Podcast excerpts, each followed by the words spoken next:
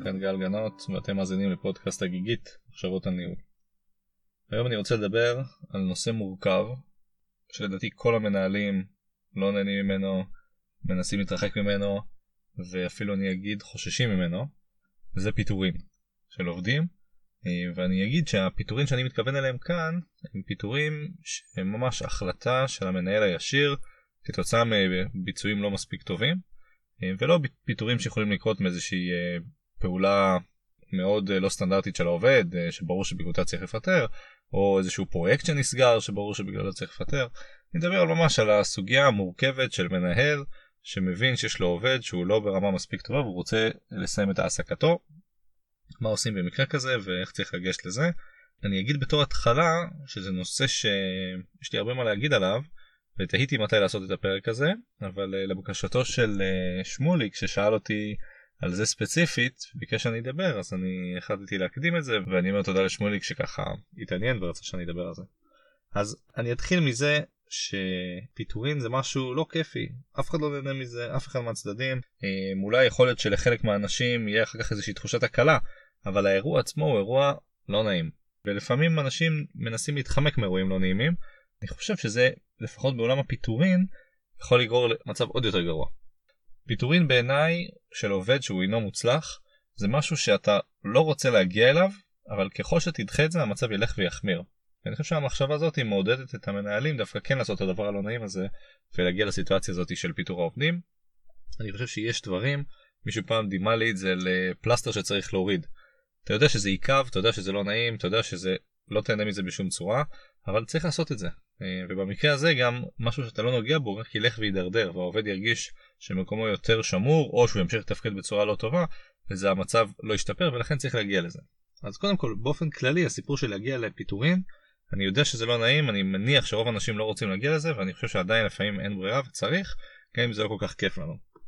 אז זה ככה במילה כללית באופן ראשוני אני אנסה לדבר על מה אני חושב שצריך לעשות לפני תהליך הפיטורין במהלכו ולאחריו.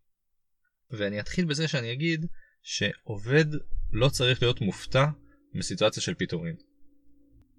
לפעמים דרך אגב עובד יהיה מופתע בכל מקרה, זאת אומרת למנהל יהיה ברור מאוד שאנחנו מדברים על פיטורין, אבל העובד תמיד איכשהו ינסה לפרש את זה כאל, טוב יש כאן עוד ביקורת לא טובה, או כן, אומרים לי כאן שאולי כדאי שאני אעשה משהו אחרת, אבל אני חושב שאנחנו צריכים לוודא כמנהלים שהעובדים מבינים לשם אנחנו הולכים. דרך אגב, האירוע הכי דרמטי בהקשר הזה זה השימוע. אוקיי? כשאתה כמנהל מזמן שימוע לעובד, ושוב אני אתן פה איזושהי הסתייגות, במדינת ישראל יש חוקים ויש אה, אה, כל מיני זכויות של העובדים ואנחנו כפופים לזה וצריך להתנהל לפי זה, ואני אומר כל הדברים האלה נכונים, and yet אני משתמש בכלים האלה גם בתפיסת העולם שלי, שימוע מבחינתי לא רק שזה המקום של העובד להגיד את כל הטענות שלו ולספר והוא גם יכול להביא לשם עורך דין וזה צריך להיות uh, מתועד כל הכלים האלה שראוי שבאמת uh, נעבוד על פיהם במדינה דמוקרטית ותקינה אני כן רוצה להגיד אבל שמבחינתי שימוע זה משהו שהוא חד משמעית מסביר לעובד שהוא כרגע נמצא לפני פיטורים. ויש הרבה שיחות שמנהלים עושים עם עובדים שהמנהל יוצא מהשיחה ואומר טוב העברתי לעובד שלי שהוא לפני פיטורים אתה יכול אפילו להגיד לו משהו בסגנון שמע אתה לפני פיטורים עדיין הוא יכול לפרש את זה בצורה לא נכונה. דרך אגב להרבה אנשים גם יש אינטרס כזה ואז אה, כשמפטרים אותם מה לא ידעתי לא הכרתי ואתה כמנהל אומר מה בוודאי שאמרתי לך אז אני אומר הנה השימוע ככלי לוודא שהעובד מבין שבפני זה הוא ניצב. דרך אגב שימוע באמת המקום של העובד לשכנע ולהסביר ולנסות להשמיע את הענות שלו. אה, ויכול להיות מצב שבאמת נכנס לשם באיזושהי גישה שהעובד עשה דברים הנכונים אבל השימוע יסביר לך אחרת. כלומר שימוע לא שווה בוודאות פיטורים אבל כן שימוע הוא איזשהו אקט שמסמל שהמצב הוא בפני אפשרות לפיטורים. מעטים מאוד הארגונים שכל העובדים הם מדהימים באיכות הכי גבוהה ואף אחד אה, לא עושה בעיות. אוקיי? דרך אגב זה קורה לפעמים בארגונים מאוד קטנים שככה יש לך אסופה של אנשים מאוד מוכשרים. ברוב הארגונים הגדולים האנשים הם ברמה מסוימת אה, איזשהו סקאלה איזשהו ספקטרום כזה. וזה בסדר שיש אנשים שהם מצוינים וגם זה בסדר שיש אנשים שהם פחות טובים או אפילו בינוניים. אוקיי? יש ארגונים שזה לא מקובל עליהם והם רוצים להיות ככה אה, כמו איזה חבורת לוחמים ספרטנים שכולם אה, מדהימים ותותחים. אני אישית חושב שזה בסדר שיש גם אנשים שהם בינוניים, גם אותם צריך וגם הם עושים עבודה נהדרת. אני רק חושב שבאיזשהו שלב אתה צריך לשים את הקו ולהגיד, טוב, מישהו כאן הוא כבר לא בינוני, הוא ב... אה, נותן לי תפוקה נמוכה, ואני יודע שאני יכול להחליף אותו על ידי מישהו אחר. זה בעצם הגושפנקה שמנהל יכול לקחת ולהגיד, רגע, אולי כדאי שאני אביא מישהו אחר בשבילו, אה, זה לא חייב להיות דרך אגב ברבדים המקצועיים, זאת אומרת יכול להיות שזה מישהו שהוא נהדר מקצועית אבל יש לו התנהלות שהיא התנהלות אה, שהמנהל לא מצליח להסתדר איתה, לא חושב שהיא לא נכונה ולא נאותה, אבל אני עדיין אומר בסוף אם אתה כמנהל מסתכל על העובדים שלך ואתה אומר יש כאן עובד שאני חושב שהביצועים שלו הם לא מספיק טובים, לא משנה אם זה מקצועי או אישי או כל רובד אחר, ואני מבין או שיש לי תחושה שאני יכול להביא מישהו שבזמן די קצר יצליח להיכנס לנעליים שלו אפילו יותר מזה, אני חושב שזה איזושהי עדות לזה שאפשר כבר לפטר. וכמובן זה מאוד תלוי במקרה הספציפי אבל אני כן אומר את זה כי התחושה שלי יש מישהו שהוא לא מספיק טוב ועכשיו ייקח לי משהו מאוד ארוך או בלתי אפשרי להחליף אותו זה כבר שאלה יותר מורכבת. דרך אגב אישית הייתי ברוב המקרים אומר שעדיף לא להישאר עם אנשים שאתה לא אוהב אותם או לא מרוצה מהם ולא אה, חושב שהם יכולים לתרום בצורה מספיק טובה בשבילך אה, אבל זה כבר שאלה יותר מורכבת לאור המשימה אני אשים את זה בצד את השיח הזה ואני אחזור חזרה רגע על הפתיחה שאמרתי אנחנו לא אוהבים פיטורין אבל צריך להגיע לזה לפעמים אם לא נגיע לזה זה רק ילך ויחמיר. והעובדים שאנחנו מדברים על הפיטורים שלהם זה עובדים שאני בתחושה שאני יכול למצוא מישהו שיעשה את העבודה יותר טוב. ובהנחה שכבר באמת הגענו עם עובד איזושהי סיטואציה כזאתי אז השאלה מה עושים. אז כמו שאמרתי עובדים לא צריכים להגיע מופתעים לפיטורין. אני אגיד שהדרך לעשות את זה היא לעשות משוב איטי. דיברתי על זה בפרק של הפידבק. עובדים צריכים לדעת מה הם תורמים צריכים לדעת מה אנחנו חושבים עליהם אה, וצריך להיות באמת סיבה טובה כדי שאני אגיע למצב של פיטורין. אני דרך אגב כמנהל חייב להבין טוב את הסיבה הזאת. אם למשל המנהל שלי אומר לי שיש לי עובד שהוא רוצה שאני אפטר זה לא סיבה מספיק טובה אני צריך להבין למה. אוקיי? וזה חשוב כי כשאני אהיה בשיחה עם העובד הוא ישאל אותי למה ואני צריך להסביר לו. ולכן אנחנו צריכים להבין מאוד טוב למה וצריכה להיות סיבה טובה. הסיבה הזו גם בעיניי צריכה להיות משוקפת לעובד לאורך זמן. כלומר לומר לו תשמע קורה פה משהו לא טוב אתה לא מתפקד טוב יש ביקורת על מה שאתה עושה ועובד צריך להכיר את זה וגם צריך לתת לו את ההזדמנות לשפר. עכשיו זה הולך לשני הכיוונים. מצד אחד אני נותן לעובד את ההזדמנות הזאת לשפר ואני עוקב אחרי זה. באמת בתקווה שהוא יצליח דרך אגב. לפחות זה מה שהייתי רוצה להאמין.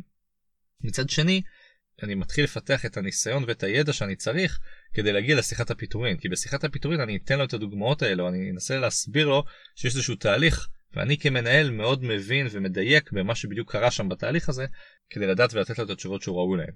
לצורך העניין אם אני עושה שיחת פיטורין בלי שאני בפרטים ובלי שיש לי בדיוק מושג על למה אני מפטר אותו או אפילו בתחושה של לא נתתי לו ניסיון אז כמובן שהתגובות שלו יהיו הרבה פחות טובות והשיחה תהיה הרבה יותר קשה.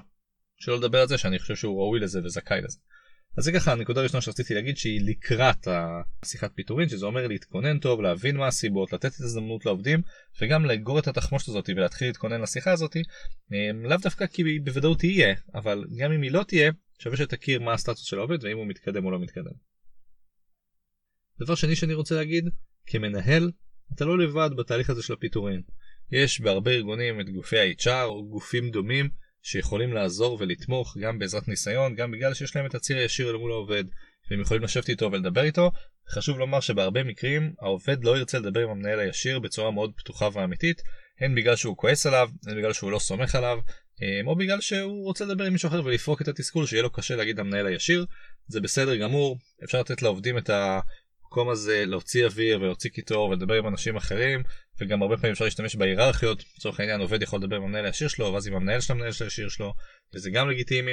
בסוף צריך לזכור כי מנהל ישיר אתה לא לבד בסיטואציה הזאתי שוב אני לא חושב שאתה צריך לזרוק את כל האחריות על ה-HR או על אנשים אחרים מנהלים מעליך או מתחתיך. אני כן רוצה להגיד אבל שזה טוב בשביל העובד לתת לו הזדמנות שהרבה אנשים ישמעו אותו. וזה משהו גם שאני חושב שחשוב להגיד באופן כללי אני חושב שיש משהו באמפתיה הזאתי שהיא באה בעיקר בסיפור של השיחה עצמה, אבל גם בהתכוננות להבין שאנחנו רוצים לתת לעובד את ההזדמנות להסביר את עצמו ולנסות לתת דין ודברים ולשכנע למה הוא היה בסדר או לא בסדר, אני חושב שזה משמעותי שלא תעשה את זה לבד.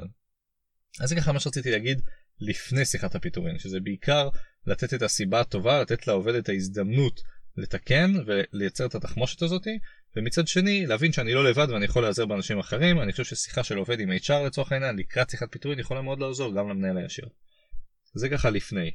במהלך השיחה אז אני אגיד את מה שכבר התחלתי איתו הסיפור הזה של האמפתיה.